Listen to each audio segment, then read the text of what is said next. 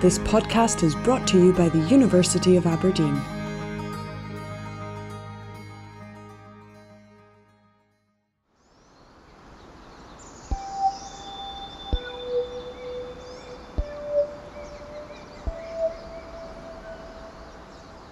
Hello and welcome to From the Old Brewery, a podcast highlighting the work of the staff and students of the School of Language, Literature, Music and Visual Culture here at the University of Aberdeen. My name's Ian Grosz, a PhD research student in creative writing, and I'm co-hosting today's episode with Marianne Fossaluzza. Hi Marianne. Hello, I'm a PhD research student as well, but in uh, visual culture. And our guest today is May Toudic, a PhD student in English here at Aberdeen. Her research focuses on adaptation, modernization, and the relationship between 19th century novels and 21st century media. She enjoys all things storytelling, particularly in new media, and is currently writing and producing Murray Mysteries, an audio drama podcast adaptation of Bram Stoker's Dracula. May's research focuses on adaptation's role in embracing diversity and the representation of marginalised communities. She asks how can adaptation properly address issues of social justice to bring more diverse stories to popular media. Her thesis postulates that by bringing new perspectives to older works of literature, revisionary adaptation of Victorian women's uh, Bildungsroman can bridge the gap between the past, present, and future, and between the individual and society, in order to advocate for social justice.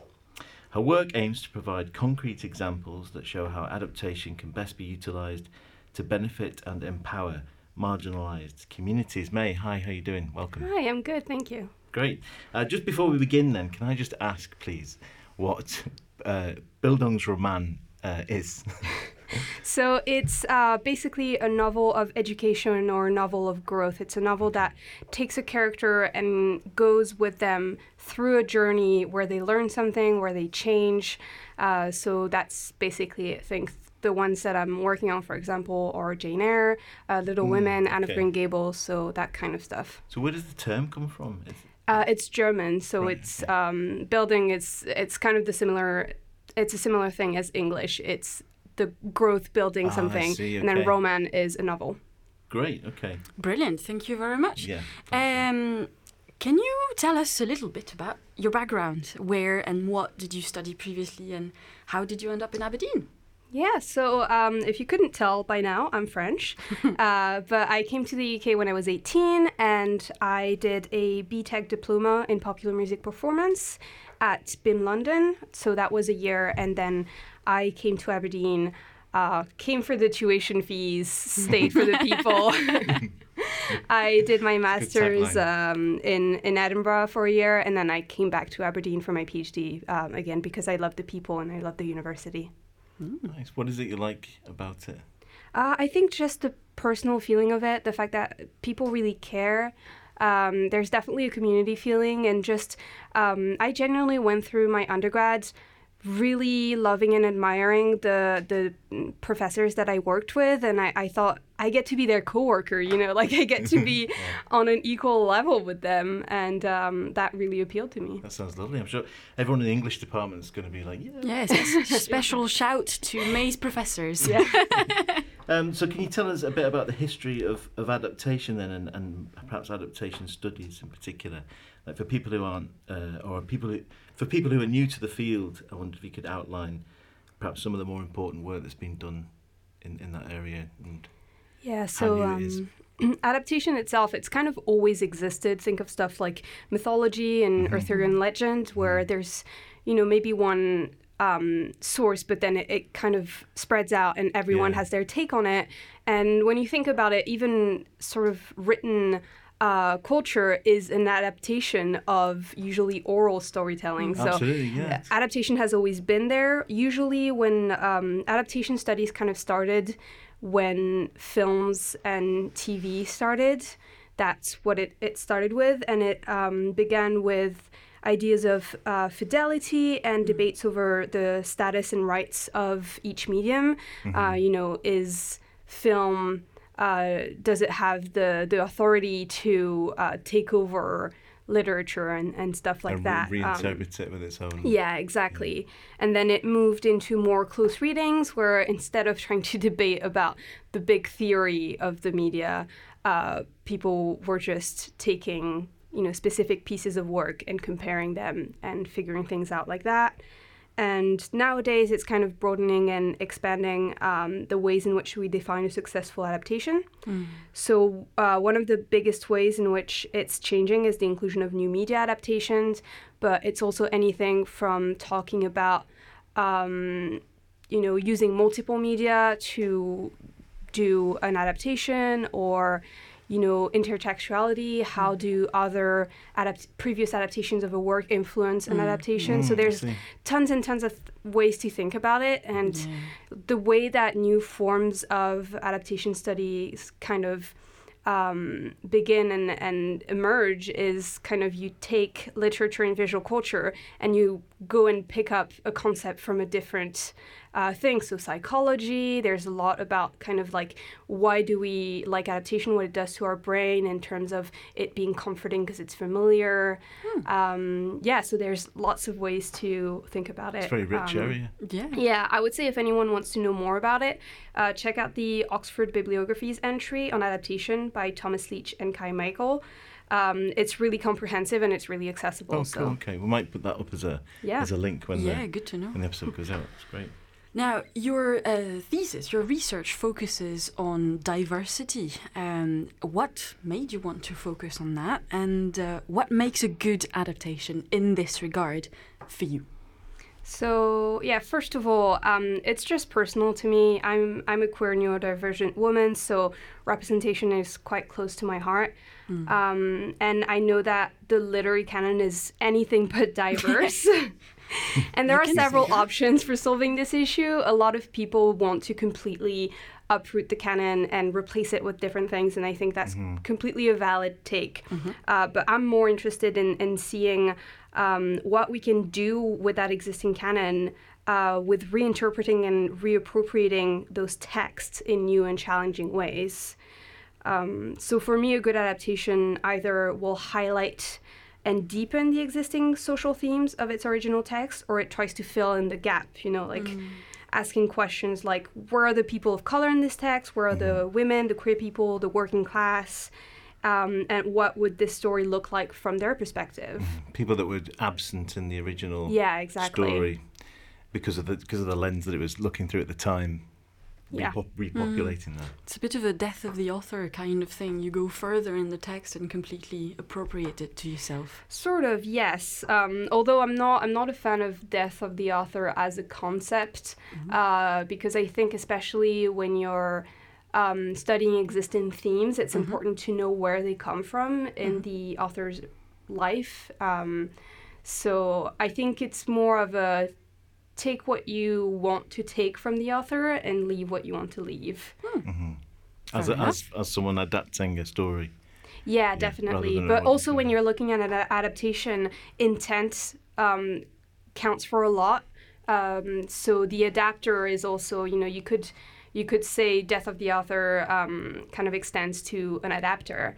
Uh, you can sort of see an adaptation as whatever you want. But I think looking into their intent in adapting the thing is it's really illuminating. It can tell you a lot.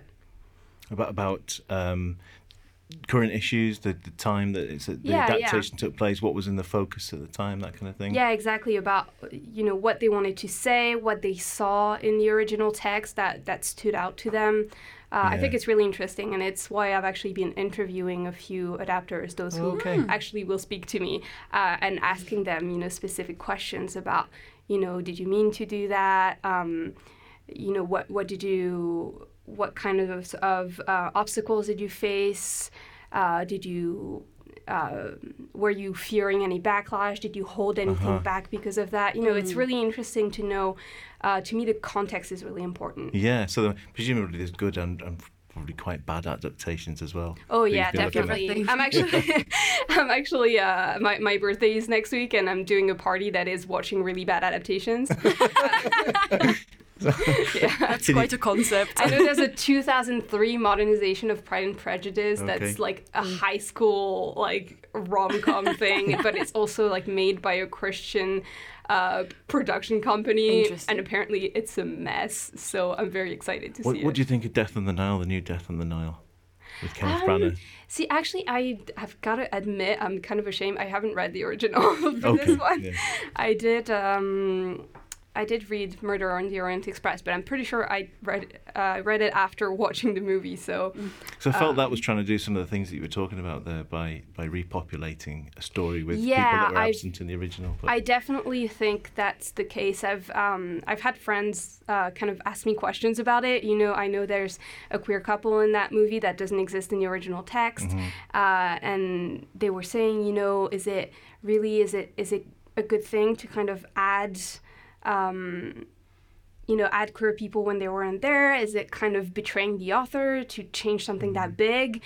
And I was saying, no, it's completely something that could have existed, and it was treated in a way that um, worked with the plot and kind of, absolutely, yeah, it it would have been something that was possible at the time. So. yeah, because Dawn French plays the, the lover of the the, Yeah. the other lady, but she's um she's a companion, a nurse, and a companion, you know, Exactly. officially because that's how they they would have had to have presented themselves. I guess. and- Yeah, and there's a big reveal, but it, they're never sort of demonized for it or No. anything like that. No, it's accepted.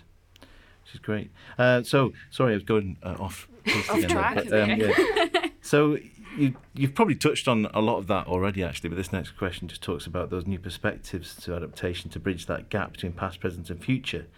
Uh, but I was interested in, you mentioned also the individual and society, and I wondered if you could expand on, on that aspect of, of Yeah, adaptation. so that's something that's um, that's very much going into the nature of the Bildungsroman. Um, a, a big uh, component of the Bildungsroman is that you the character has to negotiate their inner self, so learning um, at the same time to know themselves, to know who they are and what they want, and fitting into society. Ah, okay. Um, so it's I kind of want to explore the ways in which we're constantly balancing different parts of ourselves. Yeah, that tension that exists. Um, exactly. So whether that's being marginalized and attempting to fit in, or deciding what we want to take or leave from the past or canonical literature. So yeah. Hmm, okay, yeah, that makes perfect sense. Now, from what I've understood, you are actually currently working on an adaptation yourself, The Murray Mysteries. Uh, and I am curious about what came first. Uh, and I mean by that your involvement in producing media or uh, your research topic. And how do these two complement or inform each other, if they do? Yeah, so uh, Murray Mysteries actually um, was completed recently. So Oh, uh, if anyone wants to binge it, Yeah. uh, it's it's all out now. Um, and I'm working on a on a different project right now, which is an adaptation of. Um, it's called Morland PI. It's going to be an adaptation of Northanger Abbey. Oh, Brilliant. brilliant. Um, but yeah, so, the- what, what platform can we find Murray Mysteries on? Any podcast platform, Okay. so Spotify, Apple Podcasts, anything like that. Um, probably the same places you can find this podcast. Right, okay, good, yeah. good. All right. Stupid question. So, there are no stupid questions. no, they are not.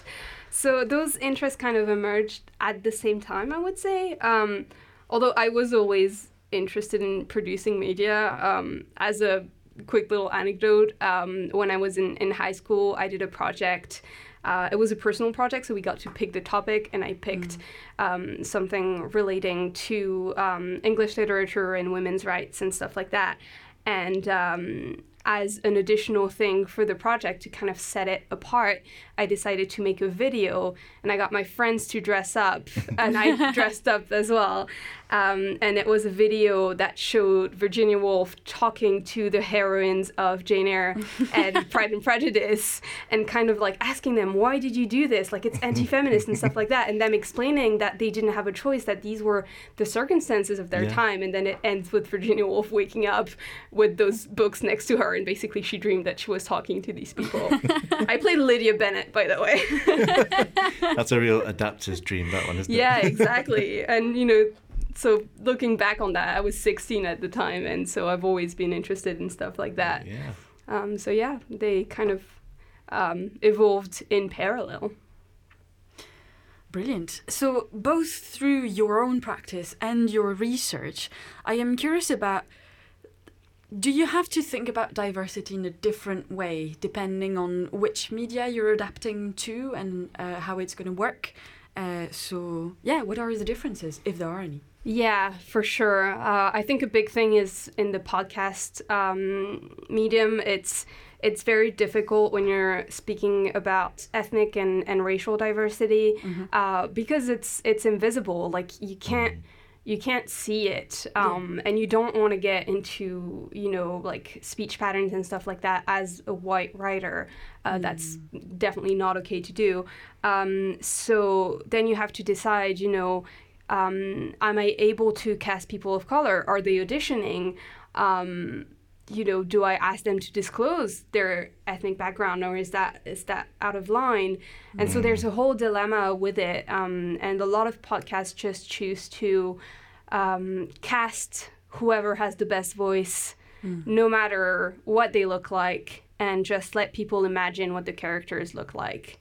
Um, but I suppose then you've got that question of of potentially not being able to bring sort of personal life experience to it to a role. Exactly. That's that's definitely an issue. I think the, the ideal way to do it is to to find an actor of color that is able to talk to you about their own experiences mm. and do a meaningful um, meaningful representation of a certain identity. Mm. Um, but in my experience, with very limited funds and marketing, mm. um, it's it's really hard. And you know, it's also that you want to compensate people, and especially people from marginalized backgrounds who mm.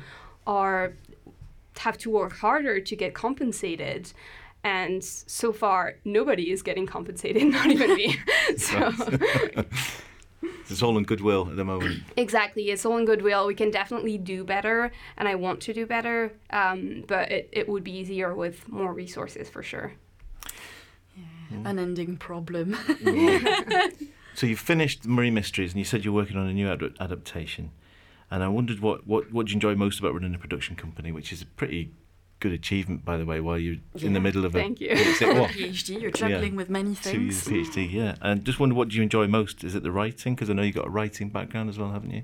Yeah. Um, the adaptation itself, reinterpreting something, or working with actors, or uh, all of these things. And if any of those areas are like a particular challenge for you, is there any anything you don't like? doing?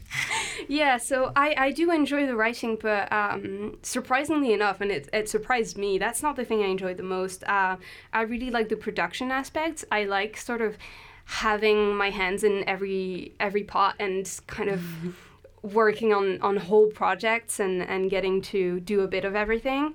Um, I love organizing for sure, um, and mm. there's there's nothing more rewarding than watching your insanely talented friends bring to life the words that you wrote. Um, mm. So recording sessions are, are really um, really good. Also, fan art. Fan art is, is very rewarding. I have a wall of fan art uh, in my room. Wow. But yeah. yeah. recording sessions are exhausting, but they're really fun. Um, and as much as working with actors can be the most fun part, it can also be the most challenging part, mm. especially when those actors are your friends. It's kind of hard to toe the line between friendliness and authority uh, when it's it's hard to. It's it's kind of like herding cats. Um, yeah. And I have a cat, so I would know. herding cats with big, with, with big egos potentially. Oh no, they don't have too big egos. You know, they're not getting paid for this, so they. it must be great seeing it come to life, though. If you've got an idea, oh yeah, it's written, amazing. written this idea and then seeing people just bring it to life it must be for sure really especially because you know you you write something and it, it takes on a whole new dimension with delivery with the way people are are doing it and as much as i do um, most of the directing um, everyone has an input and mm-hmm. if yeah. they say oh i thought i could say it like this or i thought i could add this line here um, it, it can take on a whole new dimension. It, it can become something completely different. Mm. And sometimes I have actors that are particularly good at ad lib, and so I leave them dedicated spaces to ad lib. Oh. We have a character in Murray Mysteries who uh, famously does not swear. and so everywhere there would be an expletive. I used to put in um, sort of harmless uh, substitutions, uh-huh. but the actor kept improvising and doing something much funnier than what I was doing. Great. So, so, um, so I just started putting um, in brackets improvised expletive where there should be one and letting him do his thing. Letting them let rip. it, it really becomes a collaborative, collaborative, really hard to say for me, collaborative uh, work then, in a Yeah. way. Yeah, it really is. It really is. And um, and that actor also plays two different characters in Oh. in in the show. And so the funniest thing is seeing him do uh, entire conversations With between those two characters yes, with himself. yes. Mhm. That's that was one of his additions was improvising an entire conversation between the two characters. That takes some um, courage, though. In a way, if you've if you've dreamt the whole thing up, you must have a really kind of clear idea in your head of how, what what you want it to be and what you want it to look like. But then it becomes something else when you hand it over to other people that get involved. But yeah, I think I'm not. Um, not precious about it. No, I think I can be a bit of a control freak with certain things, but I'm not a perfectionist. So I'm always open to the idea that something might change and evolve as the production process goes. And I, I have so much. I do so much for this for these projects that any little bit of help to make it better is definitely like I've I've begged people to do some editing for me before. I, I don't do all the editing because I want the control over it. I do all the editing because I feel bad asking people to spend like Hours. three hours editing an episode um, for my project. So I had to teach myself to edit, to uh, sound design, everything, uh, and then do it myself. And it's only when I get really stuck that I ask if other people can take a look at it and try to improve it. That brings one major question to me um, between the production, the writing, the editing, the thesis, the everything. You seem extremely busy. Uh, uh, how, how, how are you managing to make all of that fit in one week? Um, and are you on track with your thesis at the moment, if that's not uh, too indiscreet to ask? No, yeah, I I swear I'm not that busy. Um, sometimes my supervisors are worried about me when I talk about everything I do, but I swear I think time management is kind of my superpower. Can we have Please some, give me, I was going to please give me some of that. so yeah, I am actually on track to submit my thesis uh, in two years or maybe two years and a couple of months. Um, I'm in in final edits right now. Um, I just tend to be very strict with myself about working consistently and scheduling time for everything to do things like exercise, hang out with friends, just rest and do nothing, work on creative projects. So I have, um, for example, I have currently three days a week I work on my thesis. One day I um, I teach. One day I work on my creative projects, and then I take the weekend off. Well, that's pretty organised. Yeah. That's I am really amazed good. you managed to do that. And I'm sorry, but finishing a thesis in two years, I've literally never heard of it. so Are you on track? for kudos that to as well? you. Um, yeah, there's a, a bit of a scheduling issue with uh, one of my supervisors being on leave, so they um, basically I'm on track for that. It's going to be all about how fast I can get the feedback for the very final edit, but otherwise I'm I'm on track. That's amazing. Congratulations. Yeah. Yeah. It's just woof. It's amazing. so what comes next then? If you if you manage to get your PhD uh, sort of signed off and everything, um, and revisions done, if there is any, sounds like there probably won't be any, to be honest, with the with your There- there probably will be. um, what what comes after that? Are you looking to do more research, or are you going to continue to try and develop your production company, or just find a job, go back to life? What what's what comes next? So honestly, it's a bit of everything. Um, realistically, my production company won't be making enough money within the next few months to pay me. Um, so um, I really enjoy research, but I don't think academia is a particularly healthy place for me right now. Um, so I'd like to work in production um, and preferably for companies and projects that kind of merge my interests in uh, education, in creativity, and in diversity. So I've been I've been working freelance with a few companies Oh, right, and okay. sort of going through those projects, I can see oh this actually really interests me. This this kind of merges everything, and um, I'm always on the lookout for permanent jobs with it, companies that I really enjoy working with freelance. And is that are you finding that work up here in Aberdeen or, or elsewhere? Is it is it remote work or? Yeah, it's usually remote work, and that's kind of what I'm looking for as well. Um, Yeah. I like the idea of flexibility Mm-hmm. because I think community and friendship is the most important. It's my priority right now, so I'd like to be where my friends are, and that, yeah, I I wouldn't necessarily want to move for a job and not have anyone around me. And start again. Uh, yeah, I've done the starting again thing many times, Yeah. and when I moved to Edinburgh, I realized that oh, I found my people, um, and I'd rather just be around them. Mm-hmm. So hopefully remote, and uh, the projects I've been finding so far are remote. Right. That sounds good. Sounds like you've got a really bright future. I hope so. I do, yeah. We do hope so for you as well. Um, thank you very much for uh, discussing all of that with us, sharing about your thesis, uh, bringing some of your joy and business to the room. uh, I, I have to admit, I am still amazed by how much stuff you managed to fit in a week.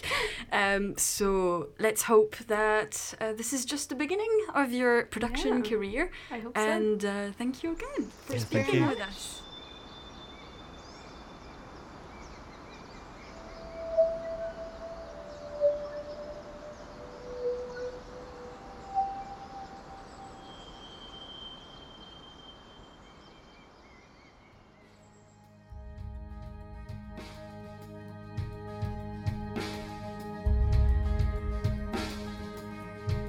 This podcast is brought to you by the University of Aberdeen.